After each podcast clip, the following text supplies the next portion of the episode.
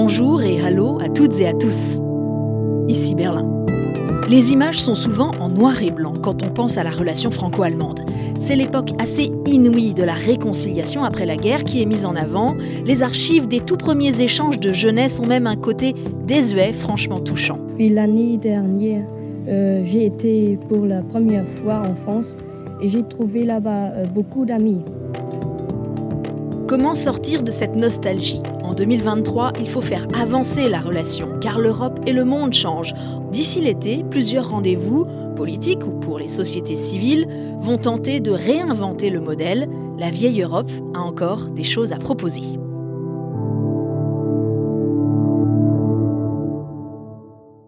Cela ne vous a sans doute pas échappé. Grande annonce. Il y a quelques semaines, le président de la République française va venir en visite d'État en Allemagne pour la première fois en plus de 20 ans et ce sera du 2 au 4 juillet avec au moins trois arrêts dans le pays à la rencontre de la société plutôt que des rendez-vous politiques. Et pour l'été, les invitations tombent déjà 60 ans de l'Office franco-allemand de la jeunesse, 40 ans du prix franco-allemand du journalisme et les 75 ans du DFI, le tout premier think tank, dirait-on aujourd'hui, créé au service du franco-allemand en 1948. Bref, on entre dans une séquence un peu dense entre l'Allemagne et la France, et pour identifier ce qu'on peut en attendre, c'est le directeur du DFI qui me rejoint au micro, Frank Bassner. Bonjour. Bonjour Hélène. Tout d'abord, une question de vocabulaire peut-être. Emmanuel Macron vient faire une visite d'État. Berlin et Paris ont beaucoup insisté là-dessus et ça a pris immédiatement un caractère très solennel. C'est un peu étrange parce qu'on sait bien que les déplacements du président de la République en Allemagne, c'est quand même quelque chose de très fréquent. Par exemple, avant des échéances internationales communes, il y a souvent des échanges informels bilatéraux. Et puis d'ailleurs, Emmanuel Macron doit déjà venir autour du 6 juin pour voir Olaf Scholz dans sa circonscription à Potsdam. Donc, quelle est la différence en fait entre tous ces voyages qu'on connaît bien et une visite d'État? Eh bien, ces rencontres entre hauts responsables politiques au niveau européen, au niveau bilatéral, c'est devenu une normalité. Il se voit beaucoup, on se voit beaucoup à Bruxelles, on se voit au G7, au G20, etc. Tandis qu'une visite d'État, euh, même entre des partenaires aussi étroits que la France et l'Allemagne, c'est quelque chose de très particulier. Il y a ce côté festif, il y a ce côté personnel, et ça rappelle évidemment d'autres visites d'État, comme euh, celle d'Adenauer et de Gaulle dans les deux pays il y a, il y a bien 60 ans. Donc c'est un moment particulier, surtout qu'il n'y en a pas eu depuis très longtemps. Oui, la dernière remonte effectivement à l'an 2000. Tu nous parles de cette visite de De Gaulle, alors moment historique évidemment, et elle était passée par Ludwigsburg, et c'est là qu'il y avait eu ce grand moment du discours à la jeunesse, prononcé en allemand par le général. Ich beglückwünsche Sie ferner, junge Deutsche zu sein. Das heißt, Kinder eines großen Volkes, jawohl. Et le grand peuple allemand dans la bouche de De Gaulle, évidemment, c'était quelque chose. Franck, je pense qu'on peut le dire maintenant sans trahir de grands, grands secrets, Ludwigsburg fait de nouveau partie des arrêts possibles pour la visite d'État d'Emmanuel Macron aux côtés de son homologue Frank-Walter Steinmeier. Et ça ferait sens, en effet. Ludwigsburg est un lieu symbolique du rapprochement franco-allemand depuis de longues années. Il y a évidemment la création du DFI même en 1948, assez inouï à l'époque et assez unique comme, comme endroit. 1950, premier jumelage entre Montbéliard et Ludwigsburg, et, ainsi de suite. La visite euh, du général de Gaulle euh, pour parler à la jeunesse allemande, ça s'est fait dans la cour du château de Ludwigsburg parce que mon pré-prédécesseur, Fritz Schenk, avait fait en sorte que ce soit là et pas à Stuttgart. Donc il y a toute une tradition, évidemment, euh, qui se renouvelle. Pour les 50 ans, on avait euh, Jacques Delors qui était venu pour les 60 ans, Horst Köhler, etc. Donc je pense qu'il y a une belle tradition qui montre que ça se renouvelle continuellement. Et donc Ludwigsburg, c'est un lieu où on peut commémorer, certes, mais surtout se lancer vers l'avenir. Au moment où ce podcast est enregistré, on n'a aucun détail officiel sur le programme des chefs d'État, mais ce qui est absolument certain, en revanche, c'est que à ce moment-là, le 3 juillet, l'Institut sera en fait, vous organisez une conférence d'avenir pour les 75 ans. En quoi ça va consister? Eh bien, l'idée de base était assez simple. Quand une institution vénérable fête ses 75 ans, il faut faire deux choses. Il faut commémorer la génération qui a su créer ça avec euh, beaucoup de courage, beaucoup de vision politique, dont parfois euh, on souhaiterait que ce soit renouvelé aussi hein, aujourd'hui pour l'Europe. Et en même temps, il faut aussi se réinventer parce que le, DFI a toujours été au service des sociétés. Les sociétés évoluent, évoluent actuellement beaucoup, sont sous pression, euh, ont beaucoup de défis à relever.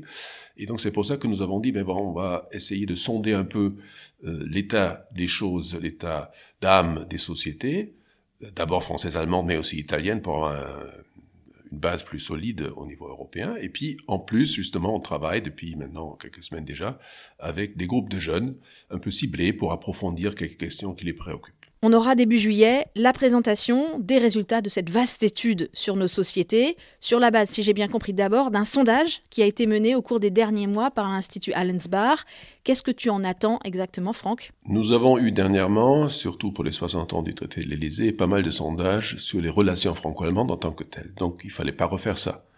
Par contre, on s'est dit qu'on n'avait pas de, de vision très profonde et très claire des priorités, des craintes, des espoirs, mais aussi des pratiques quotidiennes européennes de nos deux populations.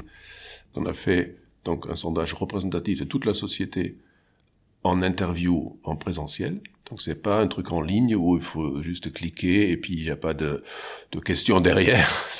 Donc on voulait être sûr d'avoir de bons résultats fiables et donc c'était plusieurs chapitres sur euh, comment voyez-vous la situation de votre propre pays, il y a ça aussi, pour pouvoir comparer. Est-ce que les soucis sont vraiment les mêmes? Est-ce que euh, non seulement les visions d'avenir, mais aussi les pratiques quotidiennes par rapport à l'autre pays sont les mêmes?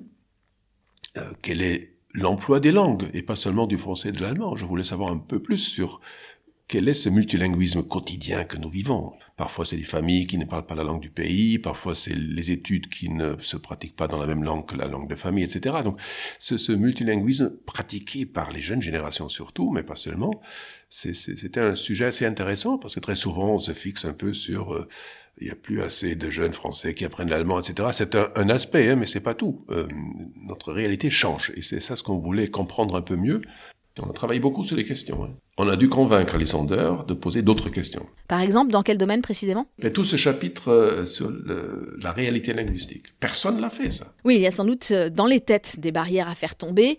Lors de la dernière session de l'Assemblée parlementaire franco-allemande, pas plus tard que ce lundi 22 mai, les députés des deux pays ont signé une résolution commune pour un apprentissage vivant et efficace de la langue du partenaire, c'est ce qui est écrit, au moins il y a une prise de conscience qu'il faut sortir des vieux modèles, voire casser les vieux modèles.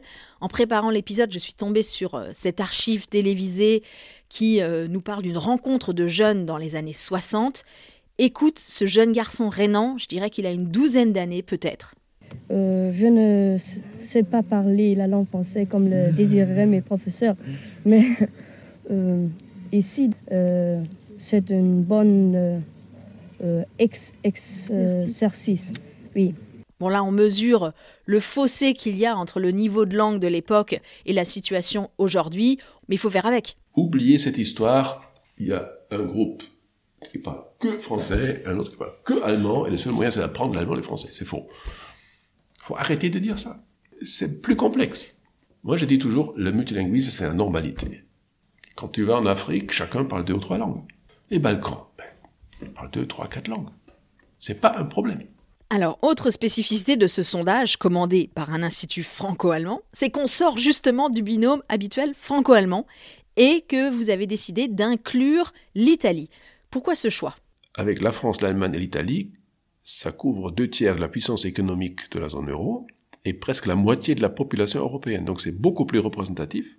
C'est le premier point. Le deuxième, c'est très souvent dans, dans ces études franco-allemandes ou les sondages, on prend comme étant acquis euh, la particularité, la spécificité des relations franco-allemandes. Absolument, c'est le fameux moteur, le fameux couple, qui d'ailleurs irrite souvent un peu les autres. Ça peut même vexer les autres, c'est vrai. Euh, et surtout, ça n'a pas été vérifié. Et comment le vérifier? Eh bien, en prenant un autre pays proche, euh, fondateur de l'Union européenne, etc., proche de la France, proche de l'Allemagne, pour pouvoir comparer ces sentiments de proximité que peuvent avoir les populations. Je suis très curieux de connaître les résultats. Tu as déjà des tendances là? Nous n'avons que les premiers résultats, mais c'est pas encore très fiable parce qu'il faut vraiment étudier ça à fond. Hein. Euh, il paraît, mais ce serait même pas étonnant qu'entre français et italien, il y a un peu moins de proximité qu'entre français et allemand, vu de France. Hein. Tandis qu'en Allemagne, c'est beaucoup plus équilibré, parce que historiquement, évidemment, les Allemands ont une proximité beaucoup plus forte avec l'Italie. Mais ça, il faut vérifier, c'est pas encore donné. Tu as dit là, il y a quelques minutes aussi, que vous aviez travaillé directement avec des groupes de jeunes. L'idée, c'était de compléter l'étude. Hein L'idée nous est venue parce que les sondeurs nous ont dit très clairement que dans les sondages représentatifs, il y a souvent des lacunes quand on parle de certains groupes euh, sociaux spécifiques, à savoir justement les familles euh, immigrées, qui peut être première, deuxième génération, peu importe, parce que souvent ces familles ne se sentent pas trop concernées. C'est pas pour nous, hein, pour, pour simplifier. Et là, on s'est dit, bon, on va constituer un groupe de jeunes euh, qui sont venus soit bébés, soit très jeunes en Allemagne, de familles justement immigrées, pour travailler avec eux sur les mêmes questions du sondage. Et le deuxième groupe qu'on a essayé de, de, euh, de réunir, ce sont des jeunes des milieux professionnels, parce que là aussi, très souvent, quand on fait des sondages euh, en ligne, eh ben, qui, qui, qui répond, ce sont les lycéens qui sont en Abiba, qui font des études euh, entre France et Allemagne, donc c'est un peu biaisé. Donc on a essayé de, compléter ça. Et du coup, on a pris les trois villes jumelées, Bergamo, Bergamo, Bergame, euh, Montbéliard et Ludwigsburg. Donc tout ce petit monde s'est retrouvé à Ludwigsburg pour que les jeunes partagent leur vision de l'Europe, qu'ils échangent sur quoi? Sur leurs rêves, sur les impulsions qu'ils attendent? Impulsion, oui, rêve, non. C'est la réalité, point. T'as raison, hein, la réalité. On parle de la réalité de nos sociétés aujourd'hui. D'ailleurs, le premier groupe convoqué, c'était des jeunes d'origine immigrée. Cette question de l'immigration, on le sait, elle occupe, elle préoccupe beaucoup les débats publics en Europe, avec toutes sortes d'agendas politiques derrière, d'ailleurs. Mais ce qui est frappant, c'est que les populations concernées, en fait, on les entend assez peu. Ces gens prennent assez peu la parole, d'une façon générale. Que disent ces jeunes? Oui, donc on avait des citoyens jeunes qui vivent en Allemagne, la plupart avec un passeport allemand, mais pas tout le monde. Ils avaient en partie encore un passeport syrien, turc, chinois d'ailleurs aussi. Ce qui m'a beaucoup plu dans ce groupe, c'est que c'était des jeunes qui se considéraient comme faisant partie tout à fait normalement de la société allemande. Ils disaient toujours nous en Allemagne ou en tant qu'Allemands, indépendamment du passeport. Et ça c'est très fort parce que ça montre bien qu'ils sont arrivés, ils sont là. Et ils disaient aussi nous on a pas vraiment de problème d'être accepté, c'est des jeunes qui veulent faire, il y a une grande volonté de faire, de, de, de, de se créer un avenir. Mais ce qu'on a aussi beaucoup entendu dans ce groupe, c'est que les parents avaient du mal parfois. Parce que quand on arrive adulte, qu'on doit sortir de son pays, prenons la Syrie comme exemple, c'est autre chose. On ne reconnaît pas les diplômes, toujours les mêmes problèmes. Des, gens très qualifiés qui, ont du mal à trouver un boulot, qualifiés, hein. ça, ça semble être un problème, mais pour cette jeune génération, je me fais aucun souci une des questions qu'on avait posées, c'est quels sont les points ou les éléments qui vous semblent être les clivages dans les sociétés.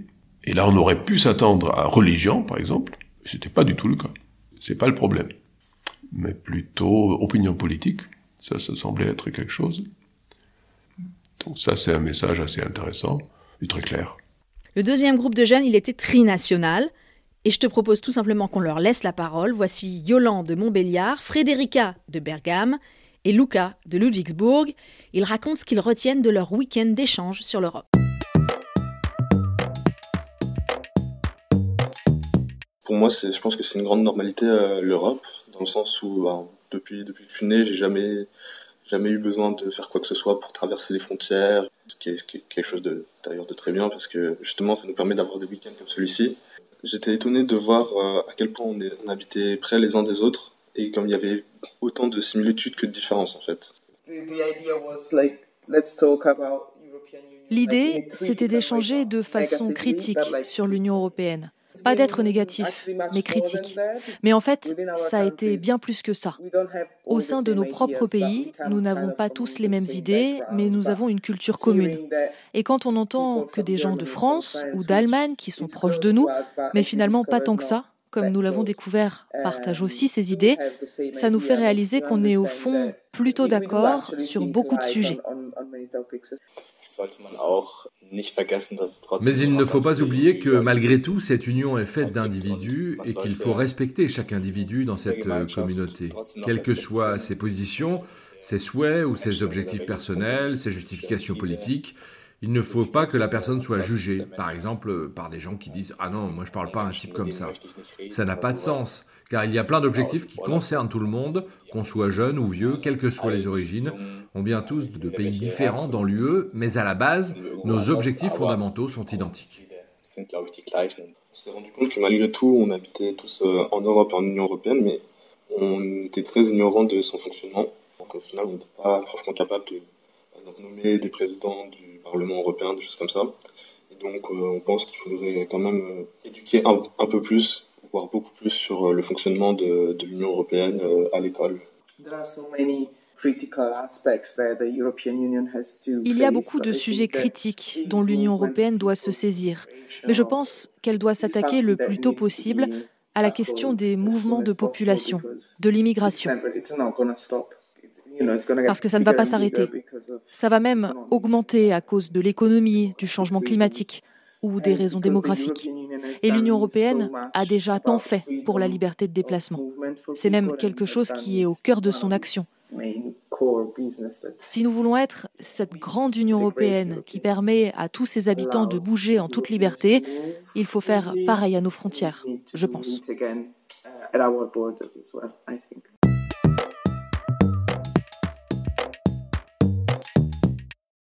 Voilà, et ce sont seulement quelques éléments. Tous ces jeunes présenteront le résultat de leur réflexion lors de la fête du DFI le 3 juillet aux personnalités politiques qui seront présentes, quelles qu'elles soient et quelle que soit leur fonction. Le dernier élément de cette conférence d'avenir que nous sommes en train de monter, c'est une publication qu'on va faire plutôt à l'automne avec euh, des intellectuels, des, chercheurs euh, de France, d'Allemagne, d'autres pays d'ailleurs, sur justement euh, toute cette question d'une société européenne à venir. Est-ce qu'on va vers une société européenne, oui ou non? Est-ce que la France et l'Allemagne sont déjà dans ce cas de figure? Est-ce qu'il y a un vrai rapprochement? Ou est-ce que c'est une bulle franco-allemande qui s'est créée? Euh, Très belle d'ailleurs, mais une bulle quand même. Euh, ça, c'est une vraie question qui se pose. Est-ce que l'Europe, avec sa construction politique, aura l'appui dans la durée hein, des populations?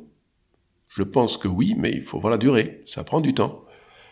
Donc là aussi, une fois de plus, si on fait ces 75 ans, il faut se projeter dans un avenir aussi un peu lointain, euh, suite à en déduire après des, choix politiques. Mais ça, c'est pas à nous de les faire. Nous, la mission, c'est de montrer un peu l'état euh, de nos sociétés.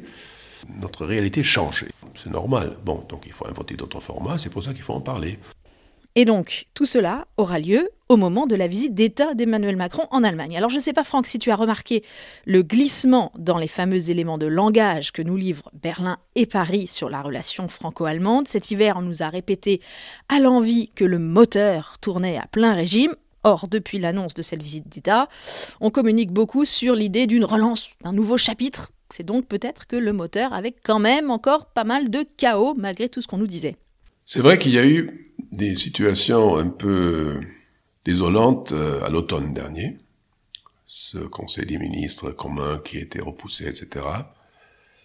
Il y a bien eu des commentaires. La société civile, d'ailleurs, a beaucoup réagi aussi en disant attention, hein, c'est pas comme ça qu'on peut négliger un rapport qui doit être euh, soigné.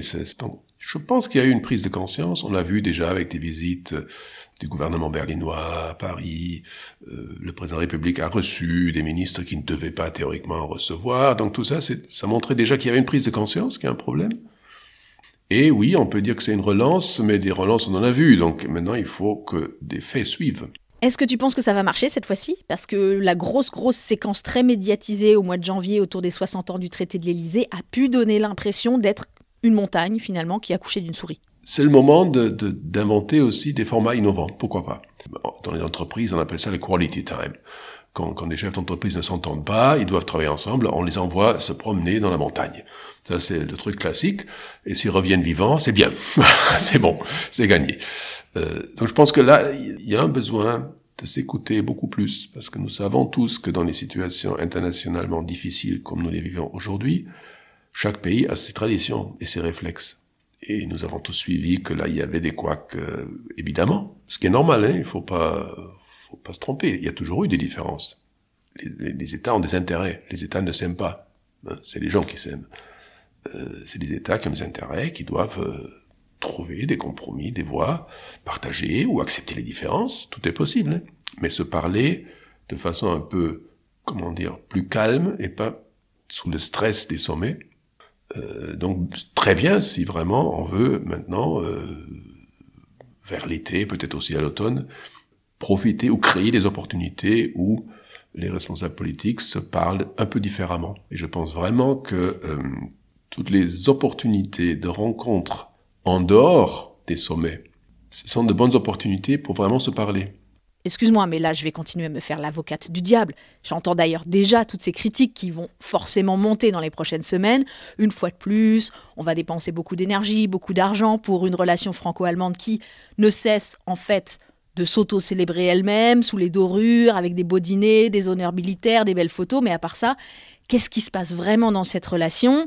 C'est vrai que en janvier, la seule chose concrète qu'on a eue, c'était la promesse de 60 000 billets de train entre les deux pays. On n'en a toujours pas vu la couleur. Donc là, de nouveau, on va avoir une visite d'État très officielle. Quand est-ce qu'on aura de la substance? Les visites d'État, euh, évidemment, c'est très particulier quand même. On peut très bien se dire que c'est du 19e siècle. Qu'au fond, euh, ce n'est pas ça qui va bouleverser de façon positive la relation. D'ailleurs, euh, le président fédéral n'est pas la tête de l'exécutif. Président français, au moins à moitié, si pas complètement. Ça dépend un peu de l'interprétation que donne chaque personnalité du rôle. Donc, je pense qu'il y a vraiment un, élément de, de c'est un geste, c'est un geste vers la société. C'était le cas de De Gaulle, c'était très fort à l'époque, très très fort. Bon, l'époque était différente, hein. mais ça peut être aussi très fort, euh, et ça doit être différent par rapport aux rencontres des têtes des gouvernements euh, et pas des chefs d'État, pour ainsi dire. En France, c'est un peu bicéphale, c'est vrai. C'est moitié chef de gouvernement et moitié chef d'État. Mais en Allemagne, c'est très distingué. Donc je pense que ça peut avoir une valeur comme geste envers le pays en tant que tel. On laisse de côté la politique, les affaires courantes. On oublie pour un moment les affaires courantes. Ça ferait du bien à tout le monde. Et nous suivrons tout ça, bien évidemment. Merci Franck pour cette mise en bouche. Le dernier épisode du podcast avant la pause de l'été reviendra en détail sur cette visite et on aura aussi évidemment les résultats de la conférence d'avenir du DFI. Avant de vous laisser, une dernière pépite sonore, toujours tirée de ce même reportage des années 60, disponible dans les archives de l'INA. Alors, c'est le reportage sur le séjour en Rhénanie d'un groupe d'adolescents de La Roche-sur-Yon à la rencontre de jeunes Allemands de leur âge dans une sorte de colonie de vacances commune. Que restera-t-il de ces rencontres? Monsieur Mio, le professeur des jeunes Français, nous dit sa pensée. Je crois qu'ils s'en souviendront parce que d'abord ils auront vécu un moment de leur jeunesse ensemble. Nous l'avons bien vu lorsque par exemple ils dansent ensemble. Euh, ils dansent peut-être sur des airs américains, mais l'essentiel c'est de savoir danser ensemble sur un même rythme. Et je crois que c'est ce que nous retiendrons sans vouloir nous faire d'illusions, car nous savons que une amitié, c'est fragile. Et je crois que l'idéal, malgré tout, en vaut la peine. Cette belle idée d'un rapprochement franco-allemand, sans illusion, mais ferme et viril. Voilà, ferme et viril, je vous laisse méditer sur ces deux adjectifs.